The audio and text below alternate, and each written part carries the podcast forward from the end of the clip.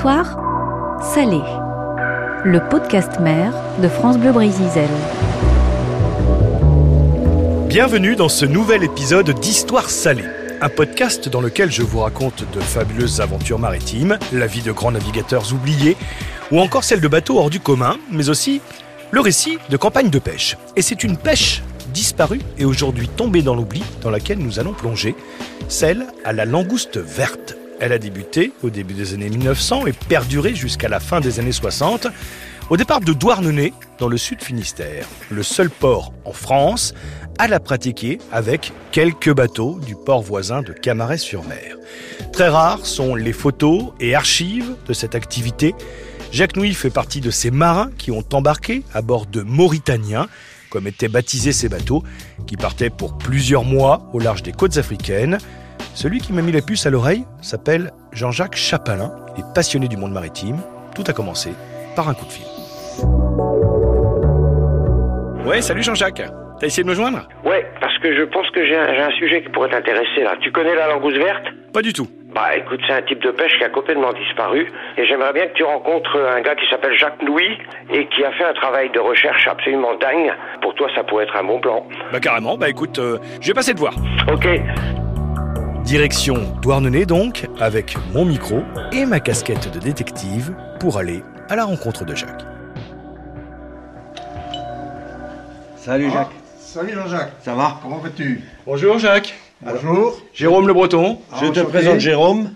Alors Jacques, Jacques Nouy, Mauritanien lui-même, fils de Mauritanien, c'est-à-dire Mauritaniens, ce sont les gens qui ont fait la pêche de langouste à Mauritanie, en l'occurrence sa spécialité, la verte. Eh ben on va en parler. Étant jeune. Étant jeune. Et toujours jeune Jacques. 80 cette année. 87 années. Jacques, on va se mettre... euh, Ben, on rentrait dans le bureau là. J'appelle ça un bureau musée. Il y a des photos, il y a des maquettes. Des sculptures. Longue vue, compas, il y a tout ici. Bon, on va se poser Jacques, puis on va commencer par raconter ton histoire parce que au départ, c'est une histoire de famille. Oui, je suis tombé dedans étant tout petit. Mon papa était patron de pêche, patron de, de langoustier. Et mes souvenirs de ce métier euh, remontent à ma plus petite enfance. Et j'aime à me souvenir que tout petit, quand le bateau partait, je faisais des grosses colères avec ma mère qui, qui ne comprenait pas parce que je voulais partir avec, avec papa. Je voulais partir en Mauritanie.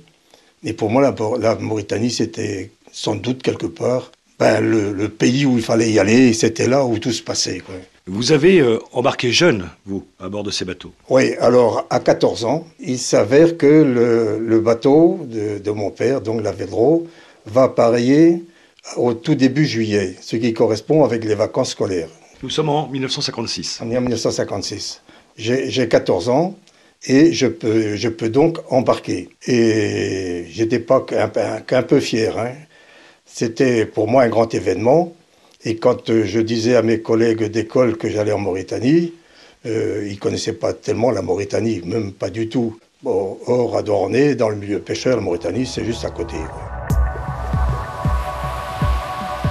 C'est parti pour deux à trois mois de campagne, avec une dizaine d'hommes à bord. Le bateau met le cap vers les côtes africaines. Ce qui peut paraître étonnant, c'est que, malgré le terme de mauritanien, utilisé pour les marins et les bateaux, Jacques n'y a jamais mis les pieds. La zone de pêche se trouve précisément au large du Sahara occidental, à l'époque Rio de Oro, une ancienne colonie espagnole. C'est là que le bateau jette l'ancre. Avant d'évoquer la technique de pêche, une précision sur cette langouste verte, aujourd'hui supplantée par la rouge, plus appréciée des consommateurs. Elle, est verte, euh, assez sombre, avec euh, des taches un peu noires parfois sur euh, certaines parties de la coque.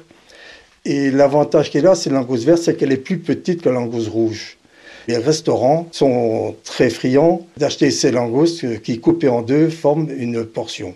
Par contre, pour les banquets, les mariages, la langouste rouge était plus recherchée en bête entière. Alors, on va parler du bateau, avant de parler de la technique de pêche, parce que justement, dans votre bureau, Jacques, il y a cette euh, maquette de Mauritanien. Bateau à voile, mais ce qui est important aussi, parce que c'est ce qui est utilisé pour la pêche, ce sont ces deux annexes qu'on appelle des canottes, un de chaque bord. hein. Quand le langoustier descend, euh, il descend avec ces deux embarcations qui sont posées sur le pont. Ce n'est pas le langoustier lui-même qui va pêcher. dans le langoustier se met à l'ancre, dans des fonds de 15 à, 20 mètres, et il va se maintenir à un mille de, terre à peu près. Alors le bateau, il devient le lieu de, de vie, le lieu de stockage des langoustes, mais ce sont les canottes qui, eux, vont partir poser les filets carrément à la côte. Alors quand on dit carrément à la côte, c'est euh, à quelques jets de pierre de la, de la côte. Parce que la langouste se situe dans une bande côtière euh, très peu large, 100 mètres, 200 mètres de, largeur. Ce sont les embarcations qui vont donc faire le va-et-vient. Elles vont lever les filets. Les langoustes sont, sont piégées dans le filet. Les filets sont remontés à bord du langoustier faut pas oublier qu'on est quand même euh, dans des pays chauds. Et la langouste, il ne faut pas qu'elle reste dans cette aire de chaleur. Il faut à tout prix qu'elle soit sortie des filets le plus rapidement possible et, mise en vivier. Hop, hop, hop, hop, hop. N'allez pas trop vite, parce qu'on va parler des viviers aussi. Mais j'aimerais qu'on revienne, parce qu'on les a évoqués, sur ces filets, parce que c'est euh, important. Alors, quel type de filet C'est des filets qui sont longs. Hein Alors, ce sont des filets euh, qui. Chaque, un filet fait 30 mètres de long sur 1 mètre 20 de, de hauteur les filets, ils sont amarrés 10 par 10. Les 10 filets bout à bout, ça fait une longueur de 300 mètres.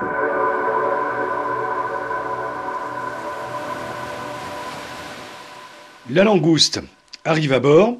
Elle est mise donc dans un vivier, qui est un bassin, en fait, à bord du bateau, hein, avec euh, de l'eau euh, salée. Et là, pour euh, voir ce qui se passe dans le vivier, alors on les observe, certes, d'une part, mais on doit aussi plonger. Il y a un exercice de plongée aussi à faire pour aller dans les viviers. Jacques Oui, alors le vivier, euh, c'est un espace, euh, c'est un double fond qu'a le bateau. Il fait entre 150 et 200 mètres cubes et on pouvait mettre 45 000 langoustes vivantes. Toutes les structures du vivier sont cimentées avec un ciment euh, rêche qui permet aux langoustes de s'agripper et de pouvoir se déplacer un peu partout, y compris même sur le plafond du vivier. Et dès qu'on voit qu'il y a des langoustes qui sont en état de faiblesse ou mortes dans ces coins-là du vivier, il va falloir descendre vivier, à chasser les langoustes et voir s'il y avait des mortes qui restaient sur place. Et dans ce cas-là, on les collectait, sachant qu'une langouste morte allait attirer les autres pour la bouffer. ils vont se bagarrer, et une morte peut entraîner toute une, une hécatombe dans le vivier, donc il faut faire très attention.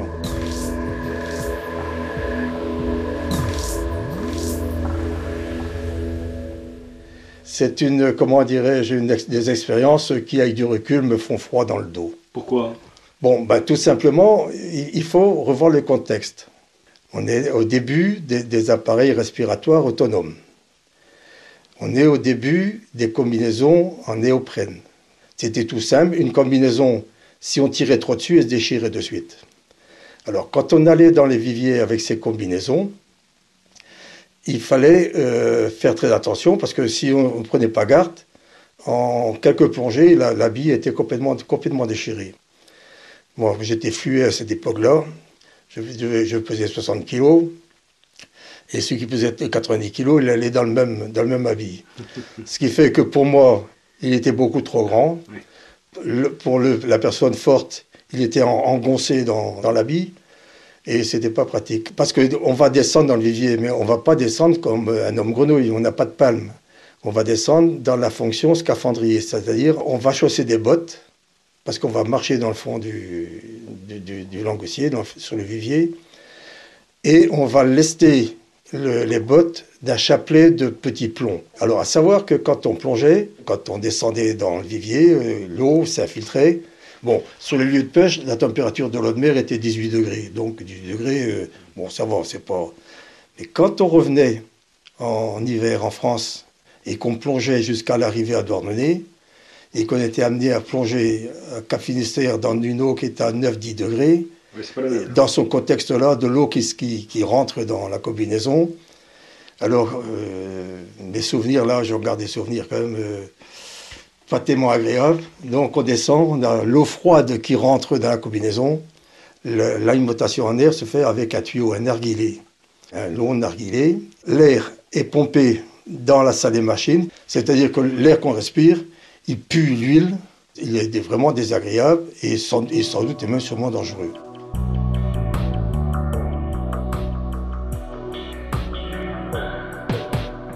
Aujourd'hui, en 1968, il y a 1715 marins-pêcheurs à Douarnenez. La langouste, c'est précisément la pêche qui nous intéresse au moment où les Mauritaniens partent pour la campagne à la verte autorisée du 1er mars au 15 décembre et que seuls pratiquent les douarnenistes.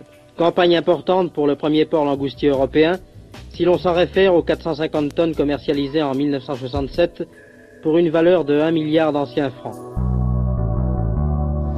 Alors Jacques, je vois qu'il y a euh, l'ordinateur qui est juste à côté de nous et je crois que tu as euh, recensé un certain nombre de photos. Bon, ça, c'est des photos. Je raconte un peu le, le vécu d'un bateau et un condensé sur ce qu'est une campagne. Ici, on voit c'est le, le bateau euh, quitte le port de Dornay. Il y a du monde sur le quai. Du monde sur le quai. C'est rare ce genre de photos parce que, en général, c'est les gens du quai qui photographient le bateau Oui, qui part en mer. Ici, c'est du bateau. On prend la photo des gens qui sont sur le quai. 1957. 1957. Il faut te dire que le départ et l'arrivée d'un Mauritanien à l'époque, c'était un événement pour toute la communauté maritime. Là, là c'est moi prenant le, prenant le soleil, le, le- le point à midi. Beau gosse, hein? Merci. J'ai la chance d'avoir une, une maman qui, c'est elle qui faisait la gestion, très méticuleuse. Elle a tout gardé, j'ai tout récupéré, y compris il y a une caisse là de, de factures, que ce soit du bistrot, des dragées, du baptême du bateau, combien de cochons qu'on a embarqués, euh, 2200 bouchons pour euh, boucher les, les- les trous de vivier. Ce que je te propose, Jacques, c'est qu'on aille prendre l'air. On va aller faire un petit tour du côté du port, qui est pas très loin, le port de Douarnenez, d'où partaient les bateaux hein, à l'époque. Oui, Ton premier départ, tes premiers départs, c'était là-bas. ouais, ok, allons-y. Jean-Jacques, tu nous accompagnes? Pas de problème, ça me fait plaisir. Puis c'est ma, c'est ma communauté aussi. Ben oui. Moi j'ai vécu tout ça, mais de l'extérieur, en tant que fils de marin, mais pas marin moi-même.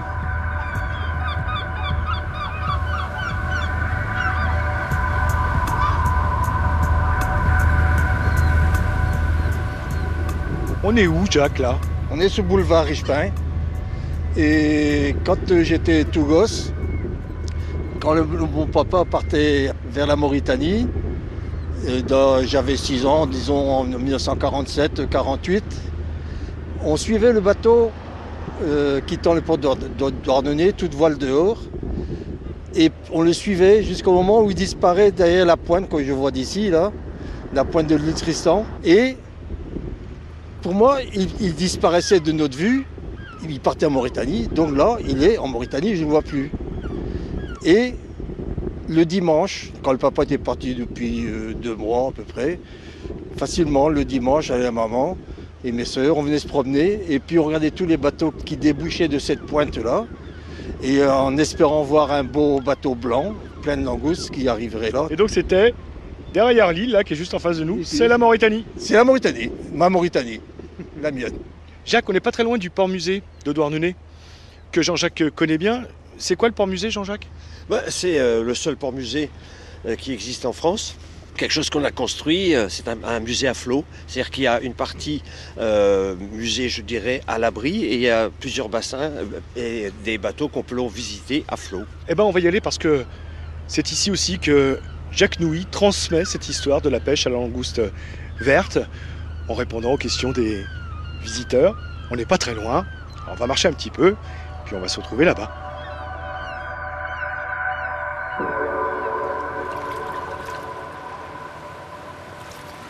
Nous nous trouvons maintenant devant l'entrée du port-musée dont vous parlait il y a quelques instants Jean-Jacques Chapalin. Jacques Nouy, c'est ici que tu transmets aussi cette histoire de la pêche à la langouste verte. on prend notre temps pour expliquer. Moi, je sais que le topo, avec les photos, le métier de la, pêche à la langouste verte, mon petit topo dure à peu près une heure. ouais. Et rares sont ceux qui quittent avant. Jean-Jacques, pas uniquement cette pêche, mais notamment la pêche à la langouste verte a fait la richesse des armateurs de Douarnenez. Oui, non seulement des armateurs, mais la richesse du port, tout à fait. Dans, euh, avant, dans l'entre-deux-guerres et même déjà au début du siècle, c'est ce qui, avait- qui a fait la réputation des, euh, des ports de Camaret et de Douarnenez, car euh, ça a contribué à la- à- avec la sardine à la notoriété du port de Douarnenez.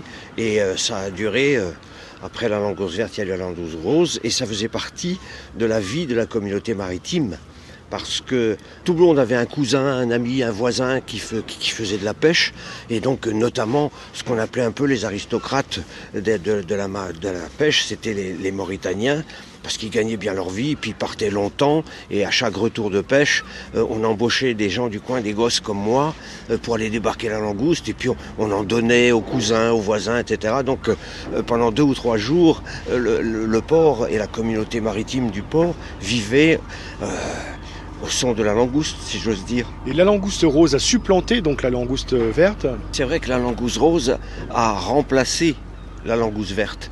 C'était une autre technique de pêche qui se faisait au casier, mais c'était encore de la langouste.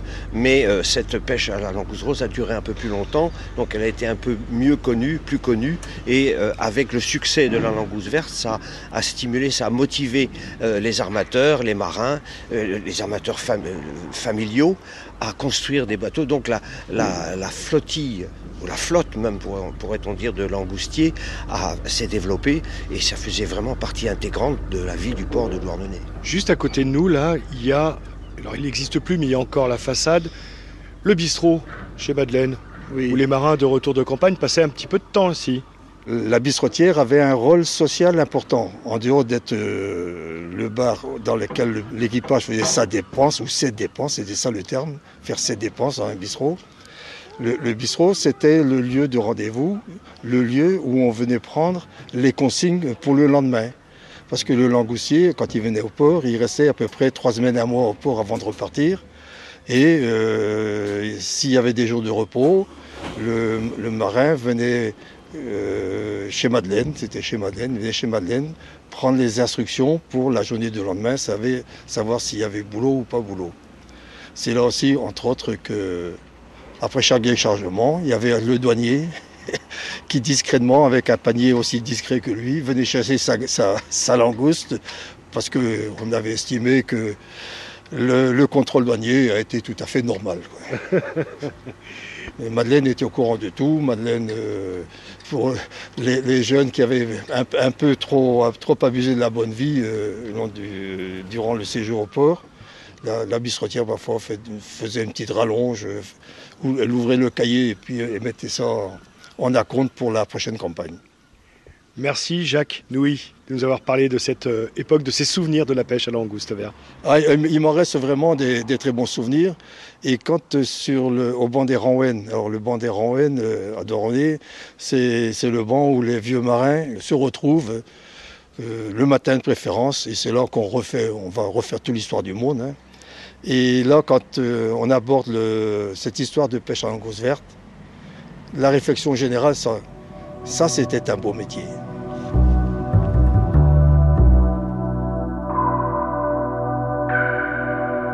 Avec l'indépendance des pays africains, la surpêche et une préférence pour la langouste rose, les bateaux ont arrêté leur campagne à la langouste verte. Jacques Nouy est l'un des derniers témoins de cette époque.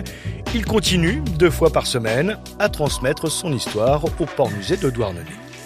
Seule trace de cette pêche, aujourd'hui disparue, un bateau mauritanien qui pourrit dans le port de Douarnenez, le dernier en France. Je vous donne rendez-vous prochainement pour un nouvel épisode d'Histoire salée en écoute sur francebleu.fr et l'application Radio France.